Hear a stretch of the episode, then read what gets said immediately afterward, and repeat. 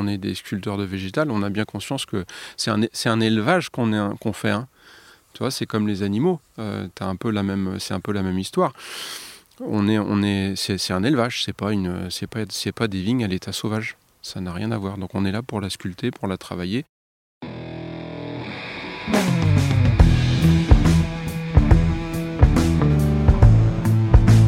Le vin, le jaja, le pinard, le pif. Il existe une ribambelle de termes pour désigner ce breuvage que nous aimons tant, le jus de raisin fermenté. Et c'est parce que nous l'aimons plus que tout que nous voulons mieux comprendre ce qui fait un bon vin. Cépage, climat et terroir y participent, mais avant tout, il y a la patte des vigneronnes et des vignerons. Je suis Romain. Je suis Florian. Je suis Antoine. Nous sommes trois copains et nous vous emmenons à la rencontre de ces hommes et de ces femmes dans leur domaine pour les interroger sur la magie de leur métier et leur vie au milieu des raisins, des vignes et des barriques. Bienvenue à toutes et à tous dans le bon grain de l'ivresse.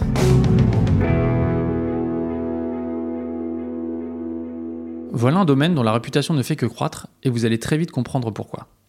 Plus qu'une visite, c'est à une véritable balade dans les vignes que Nicolas Grosbois nous a conviés, micro ouvert, pour nous présenter son vignoble et ses vins.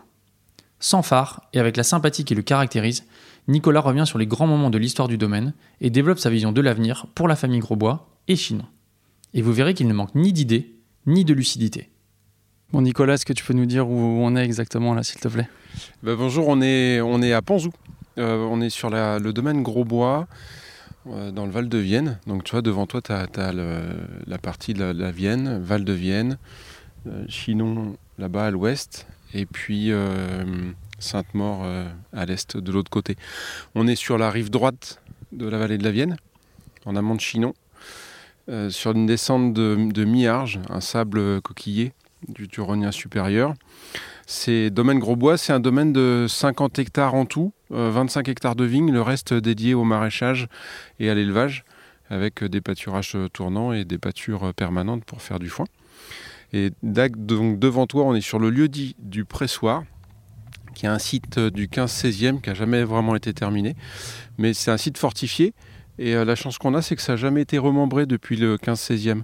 Les murs ont bougé, tu vois, dans la vigne, il reste euh, des, piliers, il reste des morceaux de, murs, mais la géographie des parcelles est restée la même depuis 15-16e. Donc on a devant toi, tout autour de, du un patchwork de, de 12 parcelles différentes. Euh, qui compose la cuvée Gabar qu'on qu'on goûtera tout à l'heure en cuve et, en bouteille. Et puis là devant toi, euh, en allant vers Chinon, bah, il y a une petite partie qui s'appelle la clôture, qui est un ancien clos euh, que nos grands-mères avaient voulu garder absolument. C'est une vigne qui a été plantée en 1910-1915. On n'a pas la date exacte, mais c'est une vieille sélection massale qui nous fait la, la, jolie cuvée clôture. Et au-dessus, il y a le Clos du Noyer sur de la Miarge, Cabernet Franc aussi, et avec la Truffière et la forêt qui, elle, euh, part vers le nord euh, pour rejoindre la vallée de l'Indre, après, puis la vallée de la, Loire. Les douze parcelles que tu décris là, il y a une unité pédologique ou il y a des différences de, terroir euh, sur, entre les douze parcelles? On a une unité homogène sur, sur l'ensemble, dans sa, dans sa, dans sa généralité. Euh, et après, on a des profondeurs de sol et, qui sont vraiment variables.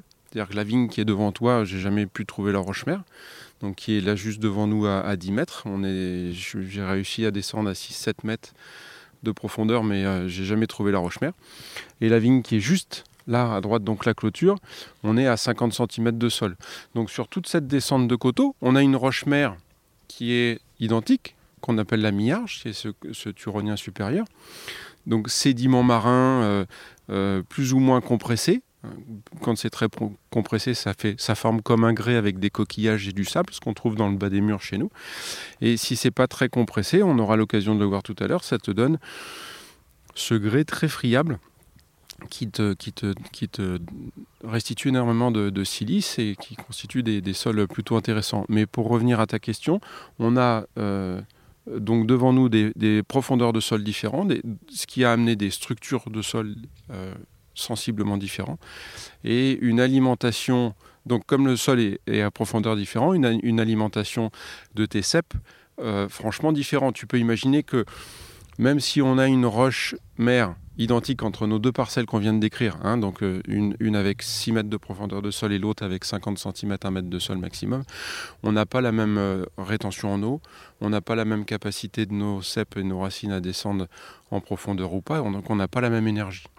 Et, ce qui fait que sur cette descente de sol qui, qui, paraît plus ou moins homogène, on a malgré tout des différences vraiment notables euh, de de contraintes euh, hydriques et de contraintes de structure, ce qui, fait qu'on a des vignes qui sont plus ou moins vigoureuses, et ce qui, par conséquence, te donne des concentrations de raisins différents, et par effet de ricochet, forcément des vins différents. Ça, tu le mets dans une cuvée, tu l'as dit, la cuvée Gabard, qui est une cuvée d'assemblage. Pourquoi est-ce que tu sépares pas ces, ces parcelles-là pour faire des vins euh, différents? Alors, moi, j'ai repris le domaine euh, à mes parents, Jacques et Jocelyne, en 2005-2006. Je suis revenu. 2008, je, rachète, je dis je reprends les parts, mais je leur rachète complètement les parts. Et, euh, Sylvain, mon frère, nous rejoint en 2017. Euh, donc, finalement, tu vois, on a, on a une, une, histoire qui est assez récente. Ce que je veux dire, c'est que mes parents opéraient une viticulture qui était assez classique, c'est-à-dire que tu avais une cuvée de jeune vigne, une cuvée de vieille vigne une grosse partie partait au négoce, une petite partie était vendue euh, à l'époque en cubiténaire. Tu sais, tu remplissais les cubis à la main. Et il euh, n'y avait, euh, avait pas forcément de volonté d'unité terroir. Donc moi, quand je suis revenu, j'ai essayé de creuser un peu cette unité terroir. Et en même temps, euh, bah, j'ai hérité de 30 ans de chimie, donc il n'y avait rien qui pousse. Aujourd'hui, tu vois de l'herbe dans les vignes, mais à l'époque, il n'y avait rien qui poussait. Donc euh, j'ai commencé à isoler quelques parcelles, euh, la clôture et le clos du noyer. Et puis j'ai aussi isolé automatiquement toutes les, parcelles dont on parlait, le patchwork. Et dans, des cuves séparées pour, pour obtenir l'âme de chaque parcelle, tu vois, d'extraire de, de, l'âme de chaque parcelle. Mais il m'a fallu 10 ou 15 ans, et maintenant avec Sylvain, il nous, faut, il nous a fallu 10 ou 15 ans pour pouvoir euh, avoir des vignes qui commencent à s'équilibrer. Donc quand tu pars comme ça avec un groupe de 15 parcelles, il y en a deux qui, qui, qui, parlaient bien, tu vois, qui, qui s'exprimaient vraiment euh, dans leur originalité et dans la plénitude terroir, donc euh, Clôture et Clos du Noyer. Et puis toutes les autres, euh, on parlait de celles qui avaient un sol un peu plus profond, bah, il y avait un déséquilibre euh, où on ne l'avait pas compris aussi. Tu on parle souvent du sol, mais c'est aussi l'interprétation souvent du vigneron ou de la vigneronne euh, qui n'est pas forcément bonne par rapport à son sol et qui n'a pas compris qu'il lui fallait un peu plus de vigueur, un peu moins de vigueur, ou tailler un peu plus long ou un, peu moins long. Donc on, commence à avoir une résonance intéressante de nos parcelles maintenant au, bout, de 15 ans. Donc euh, quand tu commences et que, et que tu sais pas trop, tu les, tu sépares euh, au, tout début, tu les goûtes, puis tu commences à les assembler, puis tu t'aperçois que l'assemblage est quand même plus intéressant que pardon, les cuvées séparées. Donc c'est euh, tout ça pour dire que c'est un travail de longue haleine. On est, sur 15 ans de travail, on s'aperçoit maintenant qu'on commence à avoir... une, un vrai fil conducteur à, à travers la, la, réponse de nos, de, de, de nos vignes et, et, nos cuvées commencent à se construire. Euh, puis là, je suis un peu en train de me perdre dans mon explication. Comment tu sais que tu as compris une vigne? Quand est-ce que tu sens que c'est bon, tu as compris ce qui se passait? Qu'est-ce qui te le fait dire? Ben on, Ça, on le comprend pas. Enfin, je, euh, tu le sais jamais. Tu le sais jamais parce que on est avec les préceptes de la biodynamie, donc ça veut dire que tu es dans l'interaction permanente du vivant. Et à partir de ce moment-là, quand en plus tu mets le climat euh, qui euh, change de façon assez rapide en ce moment, euh, tu sais jamais quand ta vigne elle est, bien. Par contre, il y, a quand même une chose, c'est que, et c'est ce que je te disais précédemment, c'est que au bout de 15 ans euh, de bio, de biodynamie, de, de, succès mais d'échecs aussi, il y, a un rythme qui s'est imposé, donc je crois qu'on commence à se connaître euh, un peu plus. Euh, par rapport à ce que faisaient mes parents, on leur a donné euh, une atmosphère un peu différente et une expression différente. Donc là, on commence à se comprendre au bout de 15 ans. Mais c'est comme un couple. C'est-à-dire que jamais tu y arriveras, ou avec des enfants, mais peut-être plus comme un couple, c'est-à-dire que bah, tous les jours quand tu te lèves, il euh, faut te poser la question de savoir ce qui va se passer demain, et puis où tu vas dans 10 ou 15 ans, et ce que tu vas faire de ta vie avec elle, parce qu'on est marié avec elle quand même.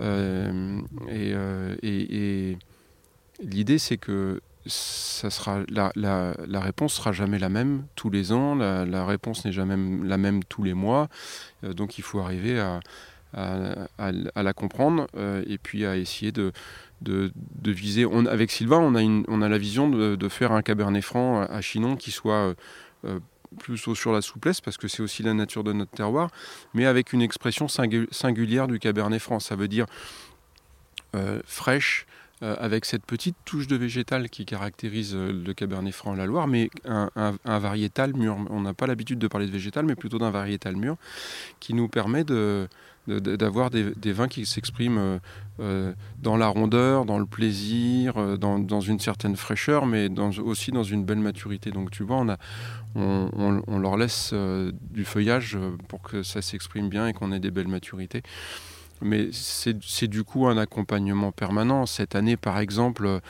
on a, tu vois, regarde, elles sont en train de pousser, elles sont toutes vertes. Euh, on est au 1er septembre, là, bientôt, c'est pas habituel. Euh, donc on se demande tu rognes ou tu rognes pas. Moi je me dis non, on les rogne pas, on les laisse s'exprimer et puis on, c'est comme ça que le cycle va, va, aboutir correctement et puis que derrière elles auront une bonne mise en réserve et que le printemps prochain on, ça se passera bien. Par contre, on aurait des jeunes feuilles qui seraient pleines de mildiou. Euh, donc, avec une attaque importante, on les aurait rognées. Et, c'est ça ce que je veux dire, c'est que c'est une adaptation permanente. Donc, même si tu as un fil conducteur euh, général qui te permet de savoir où tu veux aller, c'est la, vision. On a une vision ensemble. À 10-15 ans, on sait où on veut, on veut aller. Mais par contre, de façon quotidienne, bah, c'est comme avec ta femme ou avec ton homme. Euh, tous les matins, quand tu te lèves, il faut te demander s'ils si, sont d'accord ou pas, si, euh, si, tu fais bien ou pas, euh, et comment tu vas faire que tu vas bien passer les 15 prochaines années de ta vie avec eux, parce que bah, une vigne, c'est un peu ça. Et c'est pour ça que on arrive aussi à avoir des vieilles vignes. Tu vois, nous, les vignes qui sont devant toi, on n'a pratiquement pas de maladies. Euh, on parle d'esca, nous, beaucoup en ce moment. On n'a pas beaucoup de cèpes malades, raisonnablement. Euh, parce qu'on a aussi des tailles douces, parce qu'on a formé les gens avec cette taille, parce qu'on a des équipes qui sont amoureuses de ce qu'elles font. Et, euh, et c'est ça la biodynamie et l'interaction du vivant. C'est pas de la biodynamie pour faire de la biodynamie, mais c'est de, la biodynamie pour l'interaction du vivant. C'est-à-dire que les gens qui viennent donner un coup de sécateur ou qui viennent euh, palisser le, végétal, ils viennent avec une intention. Parce que c'est pas Nicolas et Sylvain qui font tout, c'est pas possible. Donc on a une équipe autour de nous euh, qui, a, qui a cette motivation, je, pense, j'y crois, qui a cette motivation et, euh, qui, euh, quand euh, donne un coup de sécateur, a une vraie intention, comprend le, le système des vaisseaux à l'intérieur du cep, donc va pas les contraindre, donc va permettre à ce que ta plante elle soit en pleine forme et qu'elle tombe pas malade. Et, euh, et, on le voit, elles vont, elles vont, elles vont bien nos vignes. Donc euh, c'est ça la vision commune et cette, cette interaction du vivant entre, entre notre sol, nos cèpes et les, et les humains. Quoi. Ton mode de taille, il a changé par rapport à tes parents? Ou même par rapport au, à quand tu es arrivé au domaine, enfin revenu au domaine? Alors à Chinon, on a notre, notre décret d'appellation nous autorise que la guyot simple. Donc la guyot simple, c'est un bois long. De, tu as le droit à 12 yeux francs, je crois, sur le, décret d'appellation. Donc c'est entre 6 et 8 yeux francs sur ta baguette et 2 yeux en courson de l'autre côté de ta souche. Euh, donc mes parents taillaient comme ça et nous on taille aussi comme ça. Euh, notre taille, elle a changé, euh, encore une fois, quand on s'est lancé dans la biodynamie et qu'on on travaille avec, avec euh, l'intention de se demander comment notre plante va aller un petit peu mieux et puis de se dire mais finalement nos cèpes tombent malades, pourquoi? Alors est-ce qu'on remet des produits chimiques ou est-ce que finalement c'est qu'on n'a pas compris euh, l'idée de, de, la taille et qu'on n'a pas compris finalement le, nos, flux de sève et, euh, que, le problème c'est plutôt nous et pas la vigne. Et, là on est tombé avec un, un homme qui s'appelle Marceau Bordarias qui pratique la taille douce et qui, euh, vient, qui nous a formés depuis 5 ans. Et, qui forme toute l'équipe deux fois par an, une fois pour la taille, une fois pour les ébourgeonnages. Parce que l'ébourgeonnage est finalement aussi important que la taille, c'est là où tu donnes la deuxième intention de développement de ta vigne. Et, euh, Marceau, avec Marceau, on a, on, a, on a compris ce qui se passait au cœur d'un cep, on a compris euh, les vaisseaux, le, le, le, sens de la sève, les vaisseaux principaux et comment il fallait arriver à tailler un cep de vigne pour pas le contraindre et le laisser libre. Et euh, c'est par rapport à ce que faisaient mes parents, on a vraiment changé là-dessus. Je, ne veux surtout pas et à aucun moment dénigrer ce qu'ils ont fait parce que c'est le travail d'une génération et on n'aurait sûrement pas fait mieux qu'eux. Mais euh, c'était plutôt une taille systématique. Euh, alors que là, on a appris à, laisser euh, la plante se développer dans un certain sens, à laisser des rappels pour que tout s'exprime mieux. Et je pense qu'on a une taille plus douce que celle de nos parents. Donc oui, ça a vraiment changé. Tu viens de mentionner les bourgeonnages. Je vais poser une question technique un peu de, de béotien, mais pourquoi est-ce que tu décides de débourgeonner et pas simplement de tailler plus court euh, en, hiver pour avoir moins de bourgeons euh, sur, ton, sur, ton, sur ton pied? Ben, L'équilibre euh, l'équilibre de ta plante c'est, et le talent du viticulteur, donc la personne qui va passer sur ton cep, c'est d'être capable de comprendre sa vigueur. Tu, tu, tu, ça sera jamais parfait. Un, bois, de, un bois de vigne est, est, composé de multitudes de bourgeons. Sur le vieux bois, donc les bourgeons du vieux bois, et puis sur, le, sur, le, sur les bourgeons que tu laisses euh, autour de ta couronne, tu as des multitudes de bourgeons. En fonction, de l'intensité solaire et du millésime et du développement au printemps, tu as plus ou moins de bourgeons qui sortent.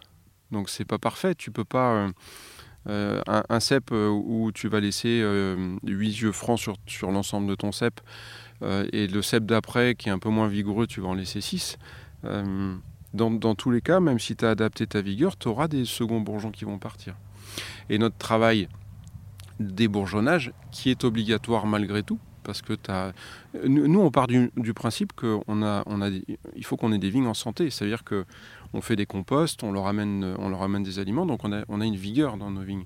On est, quand même là pour produire du raisin, on est des viticulteurs, ce qui est notre source de revenu principale, c'est le raisin. Euh, et, il faut qu'on ait des vignes qui soient en pleine forme, tu vois, des vignes qui ont, de la vigueur pour produire du raisin. Donc ces vignes-là, à nous de comprendre l'équilibre vigueur, mais il faut pas faut que dans tous les cas, elles vont te sortir des seconds bourgeons qu'il va falloir enlever pour justement permettre au flux de sève de, mieux, fonctionner de, lutter en ce qu'on appelle en prophylaxie, donc euh, en amont des problèmes, d'enlever les seconds bourgeons du bourgeon principal pour éviter les entassements, pour éviter la pourriture, pour permettre, on est en lutte bio, donc pour ne pas mettre au, soufre et au cuivre de mieux pénétrer dans le feuillage et d'avoir plus d'efficacité, donc d'en utiliser moins derrière. Donc on a, on a absolument euh, pour nous besoin de, de, gérer cet équilibre-là. La vigne est une liane, on euh, on peut pas laisser tout pousser euh, au même endroit et, et enfin, sur le même cep parce que notre travail, c'est de l'emmener. On est, on est des sculpteurs de végétal, on a bien conscience que c'est un, un élevage qu'on qu'on fait. Hein. Tu vois, c'est comme les animaux, euh, un peu la même, c'est un peu la même histoire. On est, on est, c'est, un élevage, c'est pas une, c'est pas, c'est pas des vignes à l'état sauvage. Ça n'a rien à voir. Donc on est là pour la sculpter, pour la travailler, euh, en, essayant de, se dire qu'on est là pour lui faire le moins de mal possible. C'est pour ça qu'on rogne le minimum. Cette année, on a été obligé parce qu'on a eu du milieu, mais d'habitude, on tresse un maximum euh, et, on, étudie ses flux de sève pour que, pour que la vigne se sente bien.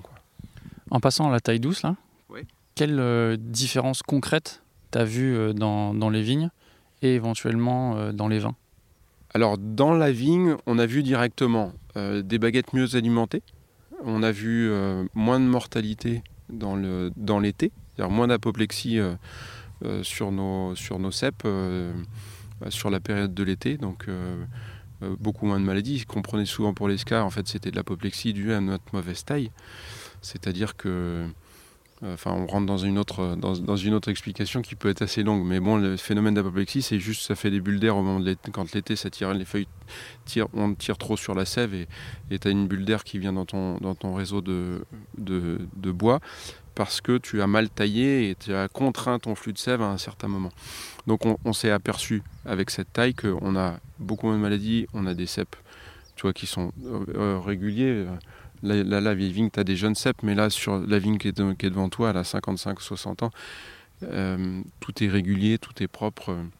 Oui, elle est très belle. Donc on a, une, on a, un, beau, euh, on a un beau résultat. Après, dans le vin, c'est là où ça devient un peu plus compliqué. Euh, dans le vin, tu peux quand même être persuadé qu'à partir du moment où tu as des vignes qui sont en santé, qui produisent un joli cordeau de raisin, ça t'apporte quelque chose de plus intéressant. Donc ça, c'est dû à la taille. Mais, euh, mais nous, ça nous a aussi changé notre interprétation de vinification, de date de maturité. C'est un ensemble de petits éléments qui font qu'à la fin, euh, on obtient un tout. Donc euh, ça a forcément changé quelque chose. Euh, mais depuis 5 ans, te dire exactement ce que ça a changé, on a, certainement... Ben, tu peux imaginer que comme tu as un végétal qui est plus en forme, qui, qui, a des flux de sève qui sont plus réguliers, qu'on a des grappes un peu mieux alimentées et qu'on amène bah, qu'on a finalement euh, euh, des mous euh, plus concentrés, qu'on a des vins qui se tiennent un petit peu plus, dans le sens où on a des vinifications qui sont peut-être un peu plus droites et on obtient des vins qui sont, bah, qui sont plus directs. tu vois, cette notion entre un vin direct et un vin indirect, ça ne veut pas dire grand-chose. Mais pour moi, un vin direct, c'est un vin qui va s'exprimer dans une certaine netteté, dans une certaine droiture, et euh, comme je le disais tout à l'heure, on va obtenir des cabernets francs qui vont être euh, euh, pulpeux, généreux, sincères, et tu sais où ils vont. Et un vin indirect, c'est un vin qui est assez large, où ça part un peu dans tous les sens et où l'aromatique n'est pas vraiment très bien définie. nous, on pense que ça, ce type de taille nous aide à avoir une aromatique dans les vins un peu plus définie, mais je ne suis pas capable de t'expliquer vraiment pourquoi et comment. c'est la sensation du vigneron là. Non, mais je pense que tu, tu l'as dit. Déjà, si, si tu as des vignes qui sont en bonne santé, euh, en meilleure santé qu'avant, on peut imaginer quand même que ça va se traduire sur les vins euh, assez, assez facilement. Euh, tu as, mentionné déjà, tu as parlé de style des vins, tu as parlé de vision des vins et puis de, de vision à long terme. Est-ce que depuis 2008 que tu es au domaine, ta vision, elle a évolué? Ah oui, elle a évolué plusieurs fois. Et heureusement, a, quand je suis arrivé je suis arrivé, j'avais travaillé dans le, dans le, sud de la France et puis j'ai fait un petit tour du monde où j'ai travaillé dans différents pays et, euh, j'ai voulu euh, produire des cabernets francs qui étaient euh, plutôt, tu vois, modernes, avec pas beaucoup de rendement, vraiment pulpeux, pas forcément aller se, chasser au maximum la pyrazine. La pyrazine, c'est cet élément, quand le cabernet franc est pas très très mûr, qui, te donne ce que les, anglo-saxons appellent le poivron, ce côté green pepper. Et euh, chasser absolument ça. Donc j'ai remonté les palissages, j'ai fait des, beaucoup de vendanges en verre. Ça dans les 3-4 premières années de, travail ici. au bout d'un moment, je me suis dit, bon, faut peut-être que tu évolues. Toujours en se disant que les, gens que j'ai pu rencontrer m'ont toujours dit, les gens intéressants et, qui avaient un peu d'expérience, m'ont dit, tu sais, Nicolas, il faut entre 10 et 15 ans pour que tu puisses avoir une vision concrète et sincère de ton, vignoble et puis savoir où tu veux aller. Donc partant de ce postulat-là, je me suis dit, écoute, euh, pendant 3-4 ans, tu as essayé ça, donc des, rendements euh, pas très importants, des concentrations assez importantes, toujours en, élevage euh, en cuve béton ou en cuve en inox, dans l'idée d'avoir la pureté du cabernet franc. Et puis 2010, 2011, je me suis dit, écoute, tu vas pas mourir con quand même. Il faut peut-être qu'à force de goûter des vins euh, chez nos collègues de Chinon et puis dans la Loire, il y a quand même des gens qui travaillent euh, avec, des, avec des macérations assez longues. À ce moment-là, j'étais sur des macérations de 25 jours, sur des macérations assez longues et puis avec des élevages en fût. Donc 2010, 2011, 2012, 2013, j'achète différents fûts, j'achète différents bois, je fais des essais avec des macérations un petit peu plus longues, j'essaye de, me dire, eh ben, je vais sculpter un vin, euh, peut-être un peu différent, mais peut-être euh, euh, plus sur la longueur aromatique, plus sur la, longueur de bouche, avec l'élevage, donc l'élevage bois. ça, ça dure 4-5 ans. Et puis je ne m'y retrouve pas, j'ai du mal, j'ai du mal à trouver des bons tonneliers parce que c'est aussi un problème dans notre profession. Trouver des bons bois et un, tonnelier avec qui tu peux vraiment avoir confiance et travailler en symbiose. Euh, et, là, je m'y retrouve pas vraiment. Finalement, Sylvain me rejoint en 2017 et on décide tous les deux d'arrêter de, euh, les macérations très longues euh, et, les élevages en bois, sauf pour un terroir qui s'appelle Montette. Mais euh, sur notre terroir ici, on a des pH qui sont quand même assez hauts et naturellement des expressions de cabernet franc assez, assez euh, faciles. Donc on, repart, on fait marche arrière, on arrête les fûts, on achète des cuves en béton euh, spécifiques qu'on fait faire un peu sur mesure en fonction de nos chais et de la forme de nos parcelles. Et là, on repart sur des, macérations donc un peu plus courtes, entre 20 et 25 jours, toujours en levure indigène avec, euh, euh, derrière des élevages en béton. Euh, pour, la, pour les 90% du, domaine. Donc j'ai eu trois phases, un peu. Euh, cette première phase avec une première intention et une phase d'adaptation. La deuxième phase où j'ai voulu aller un petit peu plus loin, et puis c'est la théorie de, de, de l'œuf brûlé, c'est-à-dire que tu sais jamais quand on a fait trop brûler que si tu l'as brûlé. Donc il faut aller un petit peu plus loin. Pour savoir où tu veux pas aller, il faut au moins y aller et au moins tu sais que tu n'as pas envie d'y aller. Donc euh, aujourd'hui, avec Sylvain, on a défini plus une, vinification un peu plus douce euh, et des, élevages cuves pour avoir une expression euh, plus, plus singulière. Donc pour répondre concrètement à ta question, on sait où on veut aller, mais je ne dis pas que les choses vont pas changer. Peut-être qu'on dans dix ans on se revoit et puis on se dira bah là on a évolué un petit peu. On a on a on est heureux parce qu'on a une, on, a une vraie. Euh, ça y est, on est au bout de 15 ans, on est posé dans notre terre, on est ancré dans la terre, on sait où on veut aller, on a un schéma, on a un fil conducteur. Euh, maintenant, ce fil conducteur n'est comme la conduite de la vigne et ta question précédente. Il est ce fil conducteur, il est jamais arrêté. Il évoluera tout le temps. Il y a toujours des essais qui se baladent un petit peu euh, avec du bois, avec différentes formes d'éléments, etc. Tu as travaillé où dans le sud de la France? J'ai travaillé pour un négoce de la Loire à l'époque, je sortais de BTS et euh, j'avais, j'étais sous le joug du service militaire. Et, autant j'avais rien contre le service militaire, mais comme j'étais plus intéressé pour travailler dans la vigne que pour aller faire l'armée, à cette époque-là, tant que tu avais des CDI, tu pouvais repousser ton, service militaire. Donc j'ai un, il y a un, négoce de la Loire qui avait acheté un domaine dans le sud de la France, dans le Minervois, sud Minervois, au bord du canal du Midi, d'une trentaine d'hectares et qui me l'a confié pendant deux ans. Donc ça a été mon expérience dans le sud, autour de Mourvèdre, Carignan, Merlot, Syrah. C'était une bonne expérience ça? Ça t'a plu? Ah ben tu j'avais euh, j'avais euh, je sors de BTS, j'avais 20 balais. Je me retrouve avec 30 hectares, euh, tout à faire et tout à monter et un budget pour acheter le matériel, on a tout construit. Donc ouais, c'était une super expérience. C'est formateur. ton frère et toi, vous avez pas mal bourlingué quand même. Tu as, travaillé en Oregon, tu as travaillé en Australie, si je me, si me trompe pas. Qu'est-ce qui t'a décidé à revenir ici? Tu aurais pu continuer à, avoir voir du pays Moi, j'ai jamais voulu partir. on a on a, regarde, tu as vu ce que tu as autour de toi? quand tu as la chance de, de, de, pouvoir reprendre ça, avec des parents qui t'accompagnent un peu, moi, j'ai toujours été persuadé de revenir ici. Le lieu, il est magnifique et, euh, le Cabernet Franc me plaît beaucoup. Donc, euh, je, suis, je suis parti comme Sylvain, mon frère. On est parti euh, parce qu'on a des parents qui nous ont poussé à partir, ce qui était plutôt assez intéressant.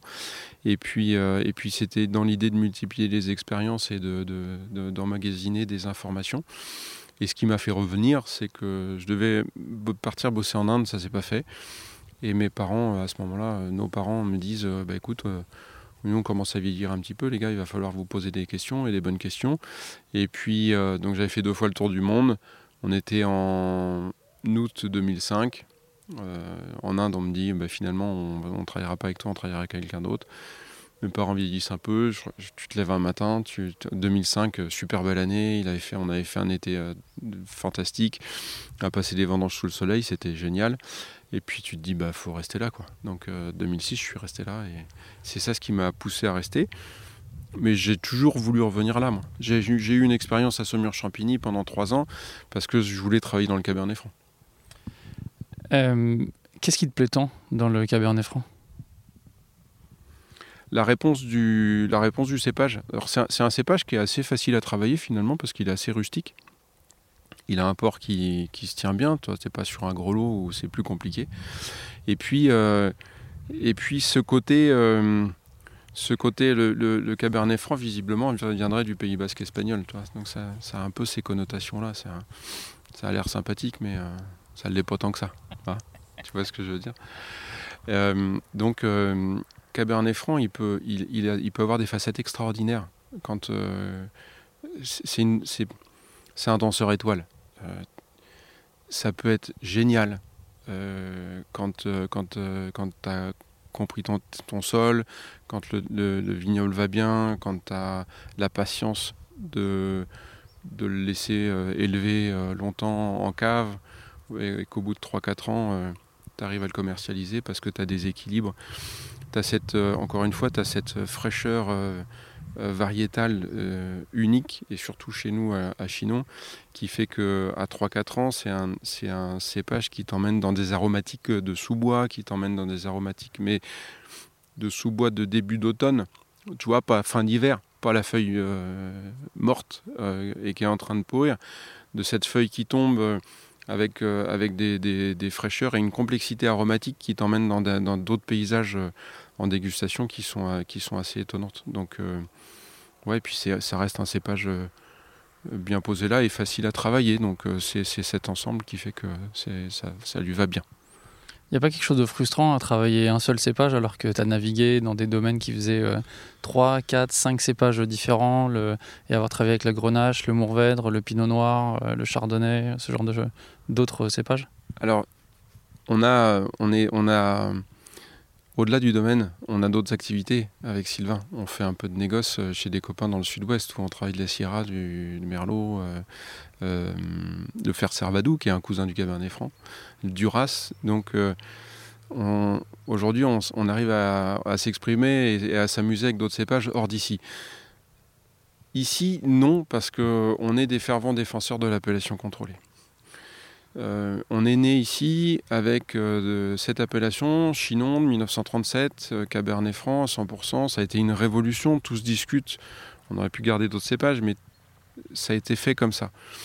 Et, euh, on a le droit d'avoir un peu de Cabernet Sauvignon sur l'appellation Chinon à 10% de ton encépagement, mais nous on n'en a pas, on n'a que du Cabernet Franc ce qui nous a construit, ce qui a construit euh, finalement euh, l'histoire de notre famille, euh, l'histoire du paysage qui est devant toi, l'histoire du vignoble et des gens qui le composent, c'est l'appellation contrôlée. avec ce cabernet franc. Et on, est, on est vraiment respectueux de ça et, et, c'est notre identité. C'est devenu de façon assez contemporaine, hein, il y a 50 ans, notre, notre, la nouvelle identité du, de la vallée qui est là. On a en plus la chance malheureuse du changement climatique. Donc on a des cabernets francs qui mûrissent bien et, on, fait des, on n'a jamais fait autant de bons cabernets francs que depuis la dernière décennie.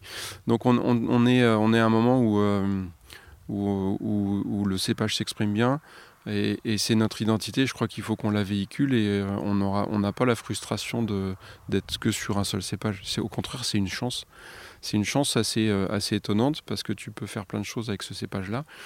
Et, euh, on n'a on pas cette frustration-là. D'autant plus qu'avec les autres activités, on arrive à s'exprimer sur d'autres cépages. Alors, puisque tu abordes le sujet de, de Chinon, je, vais poursuivre euh, là-dessus. en prenant un petit peu de hauteur pour commencer. Pourquoi est-ce que Chinon, c'est un grand terroir? Alors, c'est un grand terroir parce que c'est un affluent de la Loire. Ça y est, on est de la Loire, tu as la Vienne devant nous, euh, la Vienne, c'est affluent de la Loire par le, sud. Euh, on vient du Limousin, nous. On est caractéristique à, cause et grâce à ça. C'est-à-dire que notre, notre vallée, elle est, euh, posée sur des, graviers roulés, des, des miarges de ce côté-là, de la tuve de l'autre côté. C'est un grand terroir sinon parce que c'est une multitude de terroirs. Avec, une, comme disait Puisé, une climatologie bien particulière.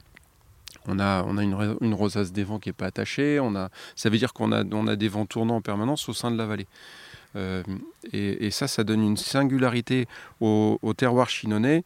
Et c'est ça ce qui fait sa grandeur. C'est-à-dire que on dit, dit qu'à Chinon, tu as autant de vignerons que tu as de terroirs. Tu vois, dans la vallée de Pivalon qui est nous, derrière nous, tu as encore un autre style de terroir. Mais tu as un fil conducteur tu as un fil conducteur avec cette climatologie qui te permet d'avoir une jolie maturité des, cabernets francs et, très singulière. Donc euh, c'est ça la grande qualité de Chinon. Et la grande, il y a aussi une, qualité qui est à mon avis peut-être pas assez exploitée à Chinon, c'est que tu as, les deux côtes. Donc tu as la rive droite et la rive, gauche qui te, sur, les coteaux où tu, tu, peux produire des chinons. Euh, justement dans le style des appellations. Donc, ce qu'on disait tout à l'heure, 1937, tu étais, limité à un rendement de 40 hectos, hectares euh, sur une moyenne de 5 ans. Et à 40 hectos, sur tout ce que tu vois ici, tu obtiens des maturités qui sont top et tu peux faire des grands vins. Dans la vallée, je ne veux pas généraliser parce qu'il y a des grands terroirs dans la vallée, mais dans sa grande majorité, euh, c'est aussi ça la qualité de Chinon, c'est que tu peux faire facilement des vins de soif. Donc tu vas obtenir des rendements un peu plus importants parce que ta terre est plus nourricière, donc tu vas, monter à 50 hecto-hectares. Mais si tu fais des macérations assez courtes, tu obtiens des chinons qui vont être euh, frais et fruités, qui vont être faciles, qui vont être des chinons de printemps.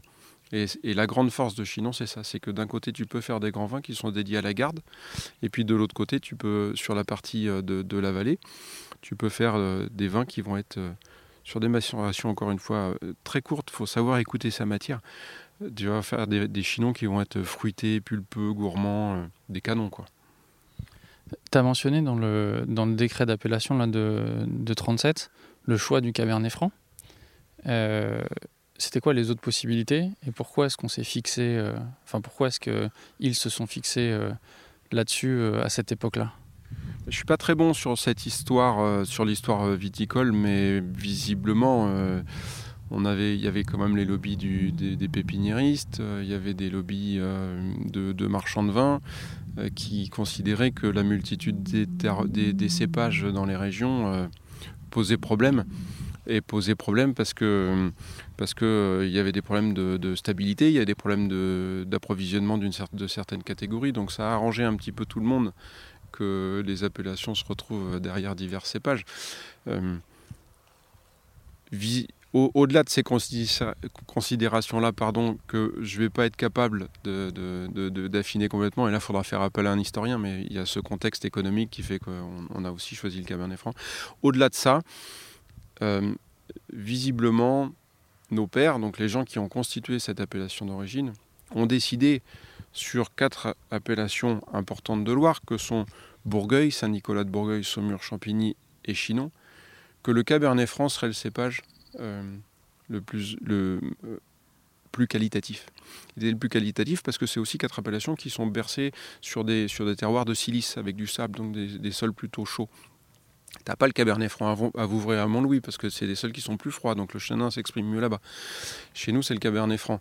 Donc euh, ils ont décidé, et il n'y a pas que Chinon, il y a les, trois autres appellations ont décidé que le Cabernet Franc était le plus adapté sur leur terroir. Euh, ils l'ont décidé euh, de concert, ils l'ont décidé euh, avec une, histoire. Faut se remettre, faut se remettre en, position. En 1930, tu te retrouves dans la situation où l'agriculture n'était pas la même. Il y avait un empirisme, il y avait, il y avait une appartenance au lieu qui était, qui était importante. Et à cette époque-là, ils écoutaient un petit peu plus les, saisons et les terroirs euh, et, les cépages. Ils travaillaient tout au cheval. Ils ont certainement sélectionné le cépage le plus résistant à ce moment-là aux maladies, mais aussi le plus qualitatif. Et ils ont eu la volonté de. C'était les, appellations ont été créées, je crois, je le pense, dans la volonté de qualité, dans la volonté d'excellence. Et, à ce moment-là, ils ont décidé que tous ensemble, de concert, le, cépage le plus intéressant et le plus apte à produire des vins de qualité et des vins de qualité long terme était le Cabernet Franc, donc ils ont choisi le Cabernet Franc.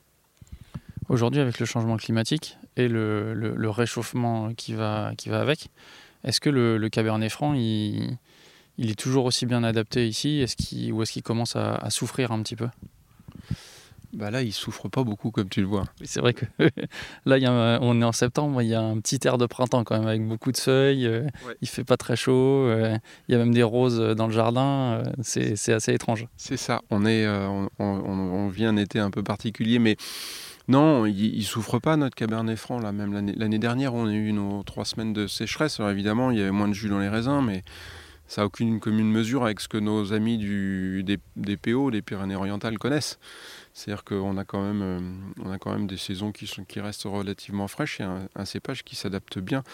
Donc on n'a pas de soucis par rapport, à, la climatologie, pas pour le moment. On a, ce que je disais tout à l'heure, la chance quand même de connaître une période où bah, il fait un peu plus chaud, on a des cumuls de température plus importants, donc on a des, maturités qui viennent plus facilement. On, on vendange aujourd'hui euh, autour du 20 septembre. Nos parents euh, plus autour du début octobre. donc on a 10-15 jours de différence aujourd'hui. Et, euh, on a un cépage qui là euh, est bien adapté. Qui, et, je pense qu'il est bien adapté pour les 20 prochaines années. maintenant, c'est ma vision. Il y a des essais qui se font un petit peu partout, de planter tu vois, des syrahs, des hybrides. C'est bien que ça se fasse. Essayons. Et, euh, et ça, recréera, ça, recréera, certainement l'histoire. Euh, on est des contemporains, donc il faut qu'on soit acteur de, euh, nos terroirs. Est-ce que, effectivement, je te dis une bêtise, mais est-ce que, est -ce que le merlot sera le cépage adapté dans 50 ans? Peut-être. Maintenant, faisons des essais, voyons ce que ça donne, et puis, euh, et puis euh, changeons les décrets d'appellation. Il va falloir que ces décrets d'appellation qui ont. Alors, il faut savoir que ces décrets d'appellation, depuis 1937, ils ont changé au moins une cinquantaine de fois. Donc, ils ont toujours été un petit peu adaptés pour la chimie, euh, pour, le, pour la productivité, etc. ces décrets d'appellation, ils vont, ils vont évoluer, et, le, et les cépages, et l'évolution cépages en fera certainement partie. Maintenant prenons le temps de faire les choses et puis euh, laissons les vignes qui, ont été plantées sur d'autres cépages dans la région euh, produire et voyons ce que ça donne pour prendre une vraie décision. Quoi. Donc euh, laissons, la place au Cabernet Franc là, pendant quelques décennies parce qu'il est beau, il se vendange bien et on fait des beaux chinons, on est content. Alors, je voulais pas forcément sous-entendre qu'il fallait changer de cépage, même si c'est vrai qu'il y a tout un tas de régions où, on, où, on, parle de ça, et avec le changement climatique, c'est c'est le sujet qui paraît le plus évident peut-être de, changer de, cépage. Euh, est-ce que ce, changement climatique et ce réchauffement, ça redessine une carte de la qualité des parcelles euh, ici? Est-ce qu'il y a des parcelles qui étaient un peu dévalorisées parce que par exemple un peu fraîches, elles sont vues d'un autre œil, et est-ce qu'à l'inverse, il y a des parcelles qui étaient bien exposé, côte au sud, euh, terroir bien drainant Est-ce que c'est vu un petit peu différemment parce que maintenant euh, les vignes ont tendance à, souffrir euh, sur ces endroits-là? C'est une bonne question. Sur le, pressoir au domaine Grosbois où tu es là, on le sent pas vraiment. Par contre, sur la rive gauche, de l'autre côté de Chinon, et où finalement euh, les, terroirs sont plus froids, où tu as 15 jours de différence par rapport à nous, tu commences à sentir une vraie différence. Donc euh, avec des vins qui, se, s'ouvrent beaucoup plus et euh, des vins qui avaient besoin de 3-4 ans pour, trouver l'équilibre ont finalement besoin de beaucoup moins de temps maintenant. et ça se sent aussi sur des appellations comme Azel Rideau. Derrière, là, derrière la, vallée, on a un petit domaine, le domaine des Aubaigneux, sur l'appellation Azel Rideau, tu as des chenins qui servaient plus à faire des bulles tu vois, dans l'idée. Donc des équilibres de maturité qui n'étaient pas, pas très importants. Et, euh, là, depuis 4 à 5 ans, on a, euh, on a des, maturités qui sont beaucoup plus intéressantes, qui, qui, sont, qui viennent beaucoup plus rapidement. Donc au sein d'un domaine, nous, on ne le sent pas vraiment. Tu vois, d'une parcelle à l'autre, de celle-ci à celle-ci, parce que l'alimentation est à peu près la même et, et l'éclairage aussi. Mais sur des vallées dans la Loire, euh, effectivement, qui étaient plutôt froides, là, ça commence à vraiment être intéressant. Donc on le sent à ce sujet-là. On continue notre tour On marche un peu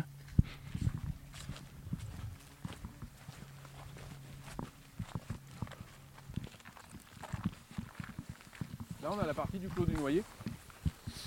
Là où tu as une terre euh, mi-arge un peu plus, plus rouge. Plus rouge, plus. Et, tu vois, quand tu touches la terre, elle est, euh, on, a, on, a, beaucoup de silice. Tu vois, elle n'est est pas collante, elle n'est pas amoureuse de notre terre. Et, euh, et c'est la silice qui fait que tu as une granulométrie de sol qui est, qui est, qui est, qui est plutôt intéressante, souple, facile à travailler. Alors chez nous, on craint pas trop. Euh, tu vois, tu peux prendre 30 mm d'eau. deux jours après, tu peux rentrer dans les vignes. Donc ça, c'est un, vrai avantage. Et quand tu mets ta main dans le sol, la, terre est chaude c'est pas froid quoi. Tu vois, tu sens cette, chaleur un peu humide là parce qu'il a plu il y a pas très longtemps. Mais c'est cette silice. Les, anciens disaient chez nous que c'était septembre qui faisait le vin. Et au, mois de septembre, la différence justement des, appellations de Chinon, Bourgueil, Saint-Nicolas de Bourgueil et Champigny, c'est que cette silice qui est dans ton sol te permet de capter la chaleur de la journée, de la restituer la nuit. Et le microclimat de nos petites vallées, là, donc notamment de Chinon, c'est ça la différence. C'est ça ce qui va permettre à ton Cabernet Franc, toi, de, passer du cap, euh, du cap euh, pas mûr au cap mûr et, euh, d'avoir des Cabernet Francs qui, avec lesquels on obtient des super belles maturités. à la différence de, de Hazel Rideau, derrière la petite vallée plus froide, où là, nous, au mois de septembre, on a toujours 3-4 degrés de différence le matin. C'est-à-dire qu'on a, on a vraiment cette, ce sol ici où s'il fait plus chaud, on a plus de brume, nous, à Chinon, que, que de l'autre côté, parce qu'on a cette chaleur et cette humidité qui ressort du sol et qui fait que le Cabernet Franc mûrit bien. Je profite qu'on soit dans les vignes là, il y a donc euh, face au raisin. Est-ce qu'on peut en goûter un? Ah bah oui. Tu me décris euh, ce, que, ce que tu sens et, euh, et je voudrais que tu me dises ce qui manque pour toi aujourd'hui pour que ce soit mûr. On vient de manger des figues, là. c'est pas facile. Mais euh, là, on est sur la jeune vigne du Clos du Noyer. Donc ça, c'est une sélection de Massal qu'on a faite de la, la- la clôture qui est juste derrière nous. Donc on est sur une jeune vigne. On a, euh, dans un premier temps, tu vois tout de suite que sur tes, sur tes- Bon là, on a quelques graines qui ont été touchées par le milieu. Mais on voit que la base est, est pas tout à fait, tout à fait rouge de nos, de nos, de nos baies. On est à deux semaines de la récolte. Mais L'idée, c'est pas de croquer les pépins à ce stade-là. On sent que c'est sucré. On a l'acidité qui vient sur le devant de la bouche. On a une pulpe qui est encore euh, bien structurée. C'est-à-dire qu'il va falloir qu'elle évolue encore un petit peu. Mais surtout, quand tu fais attention à tes pépins, là je suis en train de les ressortir de, de ma bouche, tu vois qu'ils sont, ils sont verts. Et une fois que tu as ressorti tes pépins, tu mâches ta peau. Longtemps. Et quand tu la mâches, là tu ressens ce côté végétal là. Tu l'as là. Bon, bah ça c'est que c'est pas mûr. Quand tu, quand tu euh, cumules la couleur de ton, de ton pépin,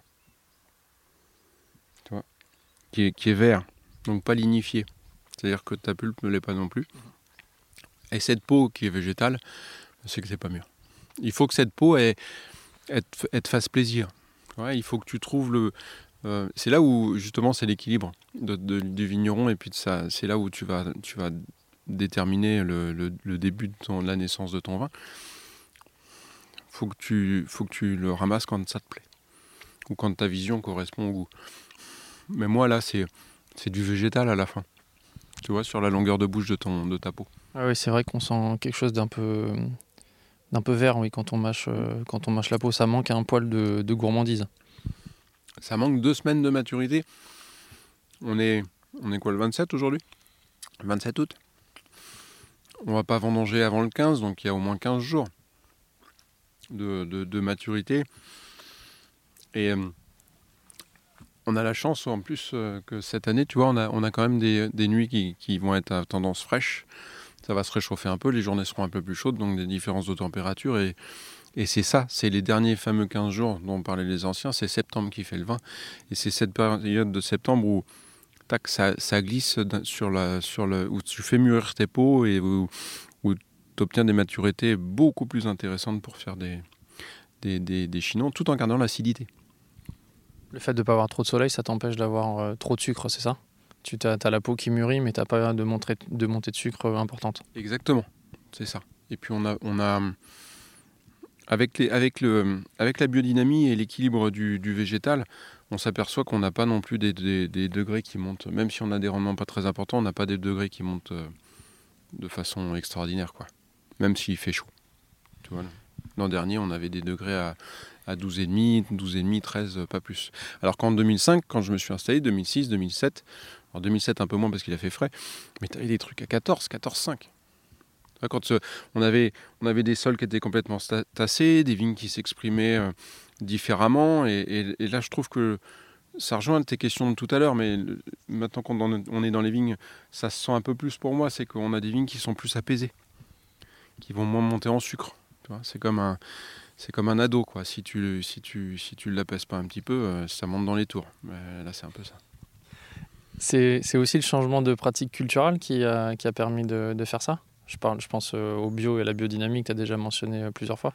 Alors, en premier lieu, c'est pour moi le plus important, c'était le, c'était de se passer de pes- de- de- d'herbicides, parce que se, pas- se passer d'herbicides, c'est pas forcément d'aller vers la bio, mais se passer d'herbicides, c'est-à-dire que spontanément, tu vas laisser le, végétal euh, ressortir de ton sol. Tu vas, ton sol va se remettre en route. Euh, tu as, toutes les graines qui sont endormantes qui, s- qui vont se remettre en, en- en fonctionnement et ton sol va retrouver un équilibre, mais sur le très long terme. Donc euh, ça, ça a été le plus gros changement, l'arrêt des herbicides.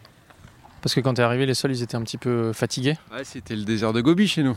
c'était comme ça. Moi, je me souviens avec Sylvain, on faisait, euh, on faisait, euh, on faisait, on faisait les, les tâches. Ce qu'on appelait les tâches, c'est que on, nos- nos- la génération de nos parents, ils supportaient pas que tu aies un peu d'herbe, euh, une tâche dans, le, dans, le- dans un hectare. de- donc on passait avec un tracteur et puis on chassait les tâches. Donc c'était vraiment, tu rien qui poussait. Fallait que les vignes soient propres. Fallait que, fallait que les vignes soient propres, sinon tu étais un mauvais vigneron. C'était ça. C'est quoi le chemin qui t'a amené vers euh, la bio et la biodynamie ensuite Euh, en premier lieu, ma- notre maman, euh, Jocelyne, qui, quand on a fait nos études viticoles, nous a toujours poussé à aller voir des vignerons en bio, euh, parce qu'elle a une, ça avait cette sensibilité-là, en se disant que c'était pas possible que, que les, les- les- les agriculteurs euh, traitent. elle a connu dans les années 80, mon père allait traiter et passer une semaine à vomir derrière parce qu'ils se protégeaient pas et qu'ils utilisaient des produits qui rentraient en cutané et ça les rendait malades. euh, Heureusement, ils vont bien aujourd'hui, mais, tellement sont morts à cause de ça qu'elle a dit non, mais les gars, euh, à la fin, elle aimait ses enfants, donc euh, logiquement, comme une bonne maman, elle dit mais touchez pas à ça, c'est dangereux, ça, rend malade, quoi. Donc on- en premier lieu, notre maman. Et puis après, euh, assez rapidement, quand tu grandis, que tu voles de tes propres ailes et que tu cumules tes expériences, tu t'aperçois que les vins que t'aimes, c'est quand même des vins qui sont souvent issus de bio. Moi, j'ai, avec Sylvain, on a eu des cursus scolaires où on nous a toujours dit que si tu travaillais en bio, tu ferais jamais grand-chose, tu serais, tu saurais pas produire et que c'était la ruine. Nos manuels scolaires étaient payés par euh, Monsanto, Bayer et Sandoz, quoi. C'était dans les années 90, ça. C'était dans les années 90. Aucune, aucune sensibilité au bio dans les écoles viticoles françaises, agricoles, je pense pas non plus, mais en tout cas, nous, pour les écoles viticoles, aucune, aucun, aucun module de bio. Donc, euh, c'est quand on s'est retrouvé à goûter du vin, à rencontrer des gens qui nous font poser les bonnes questions, euh, des, des- des gens qui te, qui te mettent euh, plusieurs bouteilles devant toi, puis qui te demandent de choisir sans te diriger, puis spontanément, au bout d'un moment, tu comprends, enfin, tu te dis que c'est quand même des vins qui racontent un, peu autre chose, qui sont, qui, qui sont plus gourmands, qui t'enivrent un peu plus, parce que c'est aussi ça le vin, c'est c'est euh, c'est le bon moment, c'est la fête, c'est ces petits moments d'enivrement qui nous rend heureux sans l'abus, et, et, euh, bah, tous ces vins-là, bah, ils vont mieux avec tout cet esprit-là. Et, et assez rapidement, tu dis, bah, si j'aime ça, c'est ce que je veux faire. Donc, il faut peut-être que je mette en route le, processus euh, au vignoble pour, euh, pour obtenir des résultats qui vont, qui vont vers là, qui vont dans ce sens-là, pardon. Et puis tu te retrouves face à une, population de vignerons, de, restaurateurs, de cavistes, qui est tout de suite un peu plus intéressante dans la discussion, dans l'échange. Donc tu te retrouves avec des copains, et puis, puis, c'est, assez vivant, c'est, c'est forcément des gens qui vont aller chercher euh, de différentes cultures. J'entends culture agricole, mais culture aussi euh, philosophique, et, ça amène de l'échange. C'est devenu une plateforme, euh, le monde bio aussi euh, aujourd'hui en France, où il y a plein de gens qui étaient, euh, qui étaient pas issus du milieu viticole, qui sont, qui se sont reconvertis, qui ont fait des, des reconversions, et, et qui, qui, amènent autre chose. Il y a des gens qui ont fait d'autres études, qui amènent autre chose, une autre complexité, une autre richesse au débat. Et, euh, et c'est quand même, pour avoir pratiqué les deux mondes, hein, le monde qu'on va caractériser euh, chimique, même si c'est pas forcément le bon terme, mais le monde du conventionnel, dirons-nous, et puis euh, le monde de la bio et de la biodynamie, il y, a du trop de chaque côté. Il y, a des abus de chaque côté, il y a des, extrémistes de chaque côté, et ça peut poser un problème. Mais de toute façon, il y aura toujours des extrêmes. C'est comme ça, il faut vivre avec.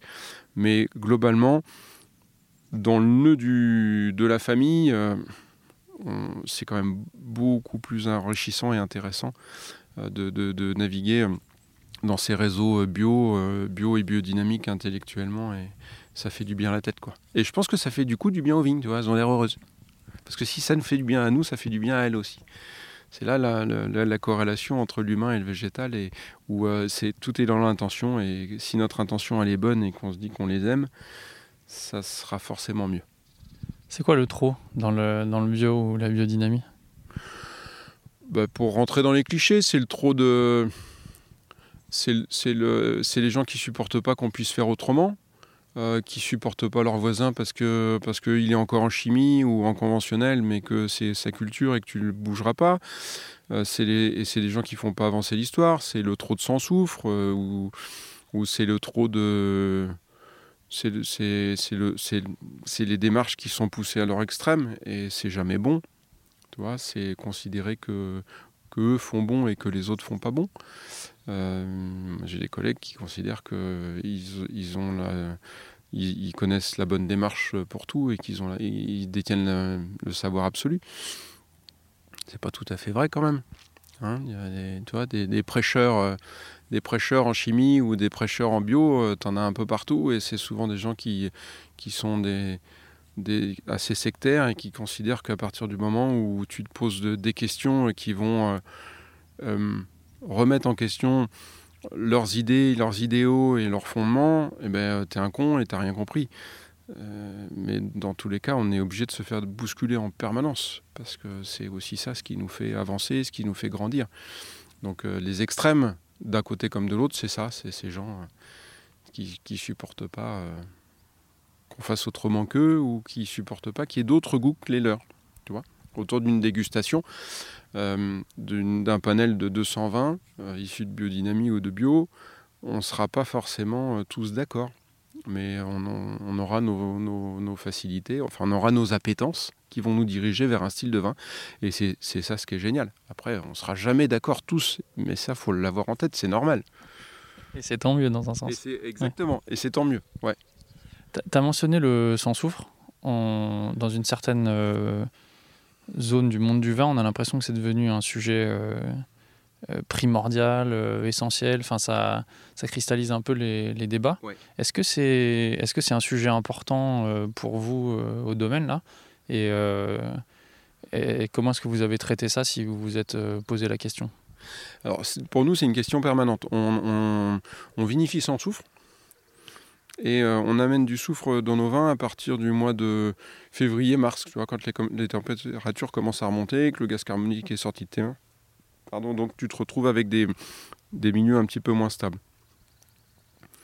Aujourd'hui, avec Sylvain, on a fait le choix pour nos domaines, pour le domaine gros bois, euh, de se dire que on, a l'ambition de faire des vins à long terme. Donc euh, j'entends par là qu'on a, on a au moins 12 mois de cuve, 12 mois de bouteille derrière, on propose des vins avec euh, deux ans et demi d'élevage. Et tu t'aperçois que pour garder euh, la structure, la fraîcheur de nos cabernets francs, on met du soufre. Donc quand on met du soufre, nos, nos chinons euh, haut de gamme aujourd'hui, on les met entre, euh, entre 35 et 45 de SO2 libre. Euh, ce qui paraît peut-être important, mais ce qui nous, nous, nous garantit que quand tu vas ouvrir ta bouteille à 5 ou 6 ans, ou à 10 ans, on aura encore du vin de- de- derrière. On a, ça nous fait des totaux euh, autour de 40-50, mais on, a, euh, on, garde des vins frais pendant longtemps. Il faut savoir que en France, tu as le droit de mettre euh, 180 ou 210, je me souviens plus, entre les blancs en, total, donc on est quand même trois fois plus de trois fois en dessous de la limite. Et après, pour la, partie des vins un petit peu plus euh, euh, gourmands, faciles à boire, euh, qui est cuisine de ma mère, on, adhère à un label qui s'appelle euh, VMN, méthode vin nature, qui est un label qui est sorti il y a quelques années, qui est très intéressant, et euh, où là, on, se limite à 30 mg de SO2 total. Donc on a, une, dose de soufre qui n'est pas très importante, mais on en met toujours un petit peu parce que aujourd'hui on n'arrive pas à faire. On, fait du vin quand même, hein, on fait quand même pas mal de vin nous, et on n'arrive pas à faire euh, des cuvées garanties euh, qui partent euh, sur nos, chez nos cavistes et à l'export sans soufre. On a essayé et, aujourd'hui on n'y arrive pas. On n'arrive pas à, tenir les vins de façon vraiment régulière et, complète. Donc on, a, fait le choix de, mettre du soufre et aujourd'hui on ne sait pas faire des cuvées importantes sans soufre. Est-ce que pour avoir la possibilité de vinifier sans soufre, ça demande un travail euh, et une attention particulière euh, à la vigne? À la vigne tout le long de l'année, non, parce que c'est euh, un travail normal. Je pense que la vendange manuelle est important pour ça. C'est effectivement c'est un surcroît de travail sur la vendange manuelle parce que euh, par rapport à une vendange mécanique. C'est pour ça que le, label V20 méthode nature est intéressant pour ça parce qu'il t'oblige à la vendange manuelle. Et cette vendange manuelle, elle permet de, une, vendange mécanique, c'est ce sont des, batteurs qui viennent frapper ton raisin pour qu'il tombe dans des bacs et qu'après tu le remettes en cuve. Mais entre un fruit que tu tapes, tu vois, c'est comme une, c'est comme une pomme, ça va venir euh, choquer ta peau et tu as l'oxydation qui commence à l'intérieur de, de, ta baie. Aujourd'hui, tu as des machines qui travaillent super bien, c'est pas, pas, c'est pas le débat. Mais dans, dans l'idée de, de, se passer de soufre au maximum et de garder la fraîcheur de tes vins et donc ce, potentiel de résistance dans tes vins. Pour nous, le surcroît de travail, c'est de la vendange manuelle. Et la vendange manuelle. Et puis après, euh, le suivi de vinification, parce que ça, on a toujours des pieds de cuve dans la cave, donc ça c'est un surcroît de travail. Euh, on ne travaille pas en, levure de, synthèse, en levure chimique, donc euh, tu as toujours des pieds de cuve dans ta cave et il faut que tu ensemences rapidement tes, cuves pour que ton milieu soit protégé. Donc c'est ce qu'on appelle maintenant depuis quelques années la bioprotection, mais pour que tes, tes, cuves soient, protégées avec les levures indigènes qui sont dans le milieu. Et ça, il faut savoir les cultiver. Donc après, il faut respecter. Nous, on a des cuves qui sont thermorégulées. Et on n'a pas de problème avec ça. À l'intérieur de nos cuves, ce sont des levures, des micro-organismes, et qu'il faut savoir, comme dans une, dans une cocotte euh, ou dans une, quand tu fais de la cuisine, avoir les bonnes températures pour que tes levures soient confortables. Donc euh, ça t'amène un surcroît de travail. Ça, le sang souffre aussi parce qu'il faut, euh, faut, faut, faut, maîtriser correctement tes températures pour que tes vinifications se passent, tes, fermentations alcooliques se passent bien, assez vite, pour pas que ça s'abîme et pour garder toute la fraîcheur du fruit. Une fois que ton vin est né, donc une fois que ton vin est né, c'est euh, quand tous tes sucres sont transformés. Si tu n'as pas de volatile, euh, si tu as du fruit, si c'est net, si, chez nous en Chinon, euh, notre gros problème c'est le bret. si tu n'es pas tombé en bret, bah, je dirais que derrière, tu n'as pas forcément besoin de mettre beaucoup de soufre. Donc on en met pour garder le vin, mais, mais ça demande un, peu plus de travail là-dessus. Juste sur la vendange mécanique, ensemencement, donc travailler avec tes levures indigènes avec des, pieds de cuve qui soient solides et, véloces. Et puis euh, la surveillance de tes dynamiques de fermentation. Pourquoi les c'est un problème euh, très particulier à Chinon Enfin, il y en a partout des brettes, évidemment, mais pourquoi est-ce que tu, dis que c'est un problème euh, spécifique ici dans, dans l'appellation? Bah, C'est un c'est un problème qu'on connaît un peu sur les quatre appellations euh, de rouge de Loire. Là. Euh, bah, c'est un problème parce que c'est dans la, en fin de fermentation alcoolique, euh, quand on arrive à, quand les, dynamiques sont un peu lentes et où on n'a pas assez de nutriments dans nos, dans mous, parce que la levure se nourrit d'azote, où tu as une, Brettanomyces qui s'installe et qui vient dégrader les quelques derniers grammes de sucre et qui te donne bah, un goût de, de cuir de cheval, quoi, de cul de cheval de, souvent de, ça un petit peu de sueur. C'est pas ce qu'on recherche. Pour nous, c'est une maladie. Hein. Ce qu'on recherche, c'est d'avoir le fruit, c'est d'avoir le plaisir, la rondeur. Et Brettanomyces, c'est une levure qui vient euh, travailler à la fin et, et qui n'est pas que l'on recherche pas. Je, vais poser ma question autrement parce que c'était pas tellement sur le sur le, goût que je voulais que je voulais euh, aller, mais pourquoi est-ce que euh, ici, dans cette zone, euh, Brettanomyces se développe euh, si bien et pour, quelles sont les conditions qui font que, que vous avez des problèmes de, de euh, La silice. On a des sols qui sont chauds. On a des sols qui, sont, qui nous donnent des vins avec des pH assez hauts. Donc on a des pH, nous, assez régulièrement. Ici, on a des pH entre 3,7 et 3,8 au final. Donc tu te retrouves avec des vins bah, qui n'ont pas beaucoup d'acidité, donc qui n'ont pas une stabilité euh, très importante. Et, euh, finalement, euh, comme on recherche des maturités maintenant, on se retrouve avec des, milieux favorables au développement de cette Brettanomyces. Eh, je vais essayer d'aller sur un terrain, je ne sais pas si, je vais y arriver, mais dans la région, à Chinon, mais pas que, à Saumur aussi, il me semble que une des identités du Cabernet Franc de la Loire, c'est quand même d'avoir euh, une forme de fraîcheur. Oui. Pourtant, tu viens de décrire le fait que l'acidité est basse. Comment est-ce que euh, tu expliques le fait que on est à la fois une acidité relativement faible et en même temps une sensation de fraîcheur quand on boit les vins qui est importante et pas de lourdeur dans les vins? Eh ben, tu y es là. Tu as vu, on, a des nuits fraîches. On a, on va, septembre, chez nous, c'est des nuits fraîches et, et, des journées relativement chaudes. Et cette fraîcheur, c'est ça.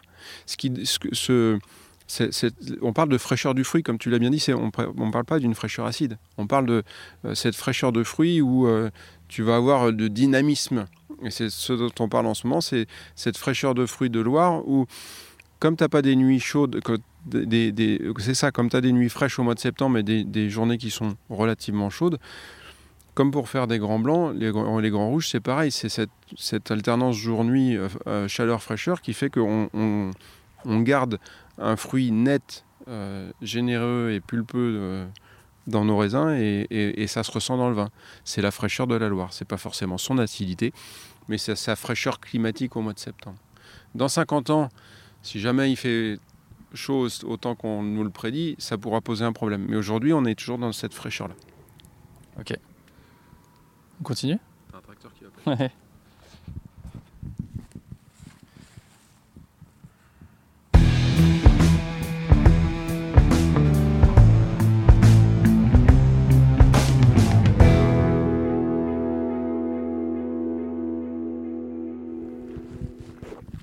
C'était la partie seigneuriale du château. Donc là, tu avais, une, t'avais une chapelle qui a été tombée à la Révolution. Et là, tu as toute la partie du vieux château du Pressoir, donc avec les, les, les meneaux du 16e qui sont toujours là. Tu avais la cour à l'intérieur euh, avec une petite balade et puis ce pigeonnier euh, carré euh, caractéristique de chez nous, assez imposant. Et, euh, voilà, tout- tous les murs ont été détruits, mais euh, le bâtiment et l'âme du lieu est encore là grâce justement à ces, jeux, ces parcelles qui n'ont pas bougé. Comment est-ce que euh, ça a échappé au, au remembrement ici? Euh, grâce aux vignes. Parce que autant des parcelles de champ, t'en fais ce que tu veux, autant des parcelles de vignes, euh, tu les échanges pas. Parce que chaque vigneron est attaché à sa vigne, les âges sont compliqués, tu peux pas échanger les parcelles de vignes. Donc ce qu'a qu'a changé tout ça, c'est le- c'est le- c'est le- les vignes et puis les grands-mères. Nous ici, il y a eu euh, 30 ou 40 ans où il n'y a pas vraiment eu d'hommes. Ils sont soit parvenus de la guerre, soit morts euh, très tôt.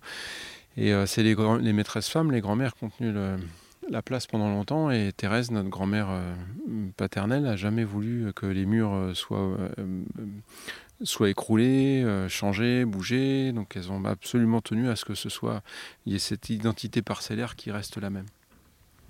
Donc c'est ces deux phénomènes-là. Le remembrement, là, est-ce que tu peux. parce que je suis pas sûr que nos auditeurs et nos auditrices sachent exactement ce que c'est. Est-ce que tu peux expliquer euh, ce que c'est et est-ce qu'il a été euh, important euh, dans la région?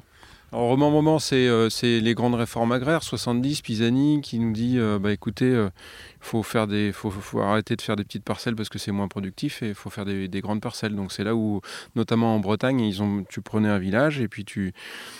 t'essayais- par exemple, nous, on avait deux parcelles qui se joignaient et on n'en faisait plus qu'une et puis on échangeait nos, terrains comme ça et ça permettait de, casser les haies, de couper, euh, de, coup- de couper les ensembles et puis d'avoir des surfaces de, trac- de, de travail avec les tracteurs beaucoup plus importantes. Donc de gagner en rentabilité et en productivité.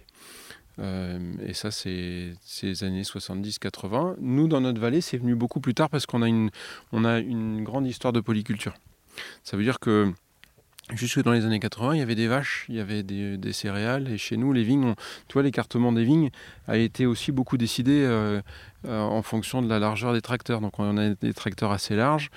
Donc les vignes sont, on a des tracteurs assez larges pour faire de la polyculture. C'est-à-dire que nos tracteurs faisaient de la vigne, des animaux et des céréales en même temps. Et, la, vallée est restée viticole euh, et, en polyculture pendant très longtemps. Et ce qui fait que, ce qui fait que c'est dans nos héritages, euh, le, le premier remembrement et le seul qui a été fait euh, sur la commune de Panzou chez nous, je ne vais pas dire de bêtises, mais je crois que c'est 95, 1995, tu vois. Ouais, très tard. Puis il n'est pas question, là, il n'est vraiment pas question d'en refaire. La polyculture, c'est un gros sujet au domaine euh, Grosbois. Donc, il y a eu d'abord tes parents. Euh, sur 50 hectares, ils avaient euh, 8 ou 10 hectares de vignes.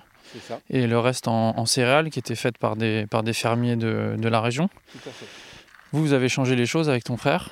Euh, il y a euh, un peu plus de 20 hectares de, de vignes aujourd'hui, donc vous avez quand même euh, considérablement augmenté la, la surface. Oui.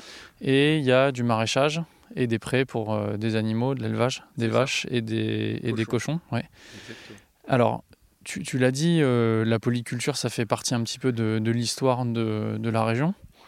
Euh, mais qu'est-ce qui, toi, t'a amené, euh, ou quel chemin t'as pris pour te dire, OK, la polyculture, c'est là, euh, mais il faut qu'on accentue les choses, il faut qu'on en fasse plus. Et est-ce que c'est un chemin qui est lié à la biodynamie, puisque la biodynamie, au départ, quand même, quand on lit ou quand on écoute Steiner, il y avait cette, idée de d'unité autonome, la ferme avec des animaux et de la polyculture. C'est tout à fait ça. Tu as bien résumé l'affaire.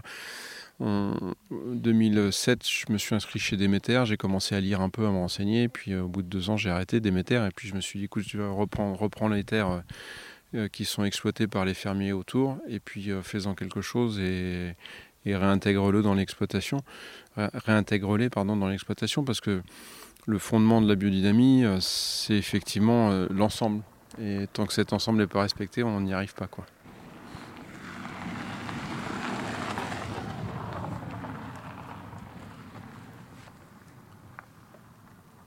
Et, il faut, et donc il faut respecter euh, euh, cette unité, cette interaction du vivant, cette interaction entre, euh, entre le, le, sol, nous, et puis, et puis tout son environnement. Donc assez rapidement, tu t'aperçois que quand tu veux créer un équilibre sur tes vignes, mais que tu prends pas soin du, chemin, du champ qui est juste en dessous, ou des haies, et, et que ça a un non-sens, quoi. Donc il faut, il, faut reprendre à bras le corps. On est des paysans, on est des gens du pays. Hein. Avant d'être des viticulteurs ou des vignerons, on est des paysans.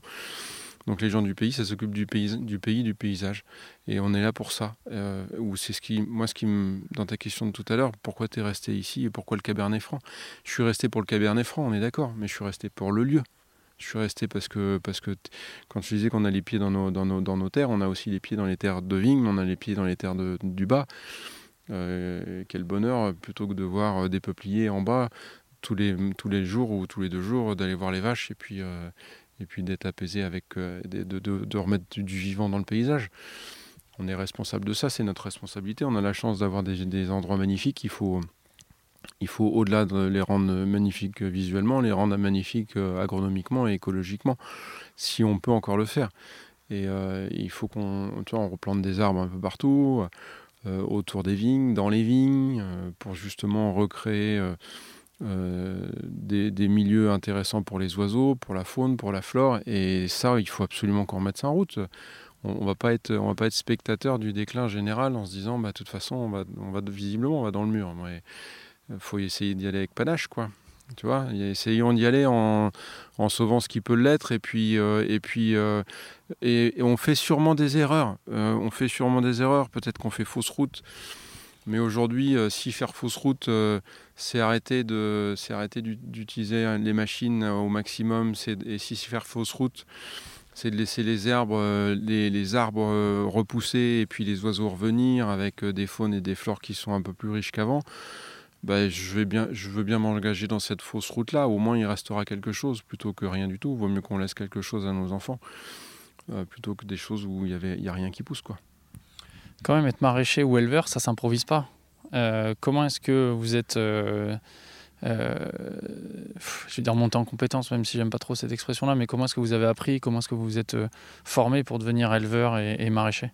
On a appris en faisant des erreurs et on en fait encore beaucoup. Euh, on ne monte pas en compétence tout seul, c'est pas vrai, on peut pas. Euh, nous avec Sylvain, notre compétence c'est le vin et la vigne et, on, connaît nos limites. même on s'entoure de gens dans la vigne, on s'entoure de gens dans le vin pour nous conseiller, pour nous aider, pour nous épauler. Le maraîchage c'est un vrai métier, c'est un métier passionnant parce que tu vois tout pousser tout le temps, donc c'est ultra vivant. Mais c'est pas nous qui le faisons. Il y, a, Mathieu qu'on va aller voir tout à l'heure et qui, s'en occupe. Et, euh, nous, les animaux, c'est la même chose. Euh, on a choisi nos races, on a choisi notre façon de les élever, mais après, on ne peut pas s'occuper de tout. On, se considère euh, plutôt comme des chefs d'orchestre hein, aujourd'hui. On a une quinzaine de personnes qui travaillent autour de nous. On, a la vision à long terme, à 15-20 ans, de ce qu'on veut faire de cet ensemble-là. Et puis on donne le tempo de, des productions qui vont arriver. Alors, par exemple, cet après-midi, tout à l'heure, quand tu vas repartir en train, euh, on a un rendez-vous avec Mathieu pour savoir, euh, pour connaître le programme de plantation sur les 5-6 prochains mois dans le, au maraîchage. Donc on va le faire ensemble, mais c'est pas moi qui vais le faire. Ce c'est pas moi qui vais réaliser les plantations, mais on va décider ensemble de ce qu'on va faire, de ce qu'on ce qu'on veut faire en conserve, de ce qu'on veut faire en panier de légumes, de ce qu'on veut faire en produits préparés. Et à ce moment-là, on va planter ensemble. Mais après, lui, il va être autonome sur sa partie. Est-ce que dans le fait de lancer ces activités, il y a une dimension euh, économique et gestion du risque euh, naturel? Alors, on est, que ce soit Sylvain ou moi, on n'est on on pas très bon. On, on, est dans la gestion du risque et dans la, région, dans la gestion du risque, de l'économie du risque, on n'est pas bon, ou économique du risque on n'est pas bon. Donc aujourd'hui, euh, on apprend, donc on, a, on, s'est lancé, on se lance avec passion. Quand tu te lances avec passion et pas trop avec pragmatisme, euh, c'est qu'en général, tu comptes pas très très bien. Si on avait été totalement pragmatique et, pas un peu rêveur, on se serait pas lancé là-dedans. Parce qu'effectivement, aujourd'hui, l'activité maraîchage, elle est née il y a trois ans, lentement la première année plus importante, de façon plus importante l'année précédente et cette année, on s'aperçoit que bon, bah là, on est un équilibre économique qui ne fonctionne pas du tout. Donc on va, on va, on va, on a perdu de l'argent, mais on peut pas gagner de l'argent partout. Ça, c'est aussi ça une notion de la polyculture, c'est que nos, nos, parents et nos grands-parents ou ceux d'avant faisaient avaient de la polyculture parce que tu peux pas gagner sur toutes les cultures. Aujourd'hui, tu veux gagner partout. Tu peux pas gagner partout, c'est pas possible. Enfin, c'est pas tenable. Euh, donc quand tu étais en polyculture il y a 70 ans, tu avais forcément une culture qui perdait, mais tu te rattrapais sur une autre. Et puis les années de disette, et eh ben, tu partais pas en vacances. Et, ben, et puis tu n'achetais pas un, grand écran ou, tu vois, ou la dernière voiture. Bah ouais, mais c'est aussi un petit peu ça. le, problème du moment, c'est qu'on veut tout tout de suite, tout le temps. Euh, le maraîchage, on, s'aperçoit que eh ben, il va falloir qu'on on perde de l'argent encore pendant 2-3 ans, on va réduire nos productions, on va mieux s'équilibrer, on va redévelopper une filière qui n'existe pas en, local. Donc les gens vont reprendre des légumes, on fait des produits transformés, on va faire un peu de petite restauration l'année prochaine au domaine, ce qui va nous permettre de passer nos légumes aussi. On, a, tout à repenser. Mais euh, de façon économique, la partie euh, animale et, et, euh, pépinière, maraîchage, aujourd'hui ça, gagne, ça perd de l'argent. La vigne nous en rapporte un peu, ce qui fait que ça permet de s'équilibrer. On n'est pas malheureux, on vit bien et on vit heureux. Déjà, vivre c'est pas mal. Euh, et, par contre, moi, je gâche que quid de ce qui va se passer de la, viticulture dans 20, 30 ou 40 ans? Et, euh, et, si dans nos campagnes, euh, on, laisse à nos enfants déjà bah, une activité maraîchère, une activité, c'est peut-être pas eux qui le reprendront, mais ça fera vivre les campagnes. Une activité maraîchère établie avec une histoire, ce qui fait que tu as aussi une dimension sociétale. C'est-à-dire que dans le village, il y a des gens qui viennent, qui habitent maintenant dans le village, qui viennent, ça emploie deux personnes à plein temps, donc ça fait vivre de famille, euh, qui viennent pour le maraîchage. Et cette dimension sociétale, euh, pour les 10 ou 15, 20 prochaines années, elle est, ultra importante parce que elle, structure la diversité du village, elle structure, euh, elle pérennise le terroir et elle pérennise l'endroit dans son autonomie, dans sa culture, dans son travail. Ça, ça, ça, brasse un peu, ça brasse des cultures et ça fait venir d'autres personnes. Donc, euh, économiquement, aujourd'hui, c'est pas très intéressant. Humainement, c'est une superbe aventure. Et, euh, et je pense qu'au final, et j'espère, et euh, les deux prochaines années nous le montreront, mais que dans, dans, deux ans, on sera à l'équilibre et que ça sera, quelque, ça sera une, un, pôle dans l'entreprise qui fera, euh, qui fera complètement sens et qui, sera, qui gagnera un peu d'argent. Et encore une fois, si, tu vois, l'idée, c'est de pas forcément gagner partout. Je, voudrais qu'on se concentre un peu sur euh, la saison en cours. on est à deux semaines des, des vendanges. déjà, est-ce que tes équipes de vendanges, elles sont, elles sont faites là? Oui, elles sont faites. Ouais, on a 60 vendangeurs qui sont inscrits. Et puis, il nous en manque une vingtaine, une trentaine, mais on sait que ça sera au dernier moment. Et euh, comment ça s'annonce, là, cette, euh, cette vendange? Est-ce que tu es, content de, euh, du, du, raisin et de l'état du raisin? Alors, sur la vallée de, de la Vienne, de l'Indre à Zelrido, on a une superbe récolte, on est très content. Ici, à Chinon, on a eu des, beaucoup de problèmes avec le mildiou. Au printemps. Donc on a une belle sortie de raisin, mais on a quand même du mildiou de façon importante le bon adage dit qu'on verra quand ça sera dans les cuves, et effectivement, on verra quand ça sera dans les cuves. Pour l'instant, ça s'annonce bien. Ça s'annonce pas grand, parce qu'on a quand même un millésime où on a une climatologie euh, euh, plutôt irrégulière. Mais euh, on, pense que ça sera plutôt intéressant. Ce ne sera pas un grand millésime, parce qu'un grand millésime, c'est quand tout est parfait depuis le début. Mais là, ça va, ça, se déroule plutôt bien, et on, on va rentrer dans une jolie année classique, quoi. Voilà, si on travaille bien derrière.